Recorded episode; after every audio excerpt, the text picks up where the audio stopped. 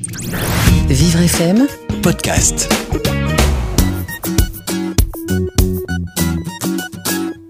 Aujourd'hui, je vais vous présenter un tout petit livre qui tient dans un sac à main et que vous pourrez sortir à loisir pour le faire lire à votre enfant dyslexique. Ça s'appelle l'électrocyclo. 10 et multi-10. Il apprend à faire du vélo.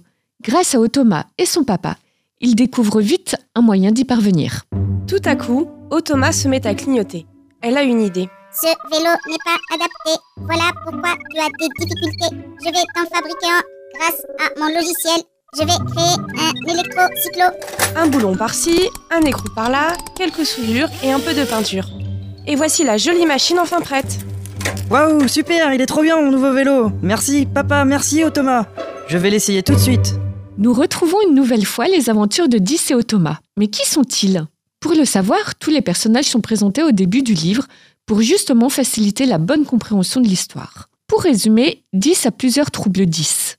Il est entre autres dyspraxique, c'est-à-dire qu'il a une mauvaise coordination des gestes, ce qui l'empêche de faire du vélo. Automa, c'est son robot qui a été conçu par ses parents pour l'accompagner au, au quotidien et l'aider quand cela s'avère nécessaire. Dans cette histoire, Automa et le papa de 10 vont créer un vélo avec une super technologie pour que 10 puisse réussir à rouler sereinement.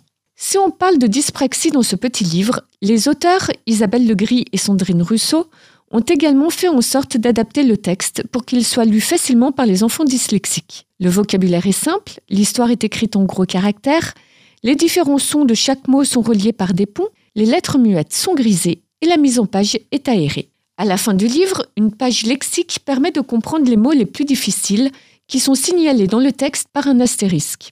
On y trouve également une note d'information sur la dyspraxie à destination des parents. Ce petit livre de 25 pages se glisse partout et peut être un bon support de lecture pour les enfants qui décortiquent les mots syllabe après syllabe. De petits dessins illustrent chaque page pour aider également à une bonne compréhension de l'histoire. Si vous êtes intéressé par le livre L'électrocyclo, vous le trouverez en vente sur le site de l'éditeur Adapto10 à un prix de 5,50 euros. Et pour trouver d'autres livres syllabiques, n'hésitez pas à vous rendre sur les sites de livreaccès.fr ou vivrefm.com. Vivre FM, Podcast.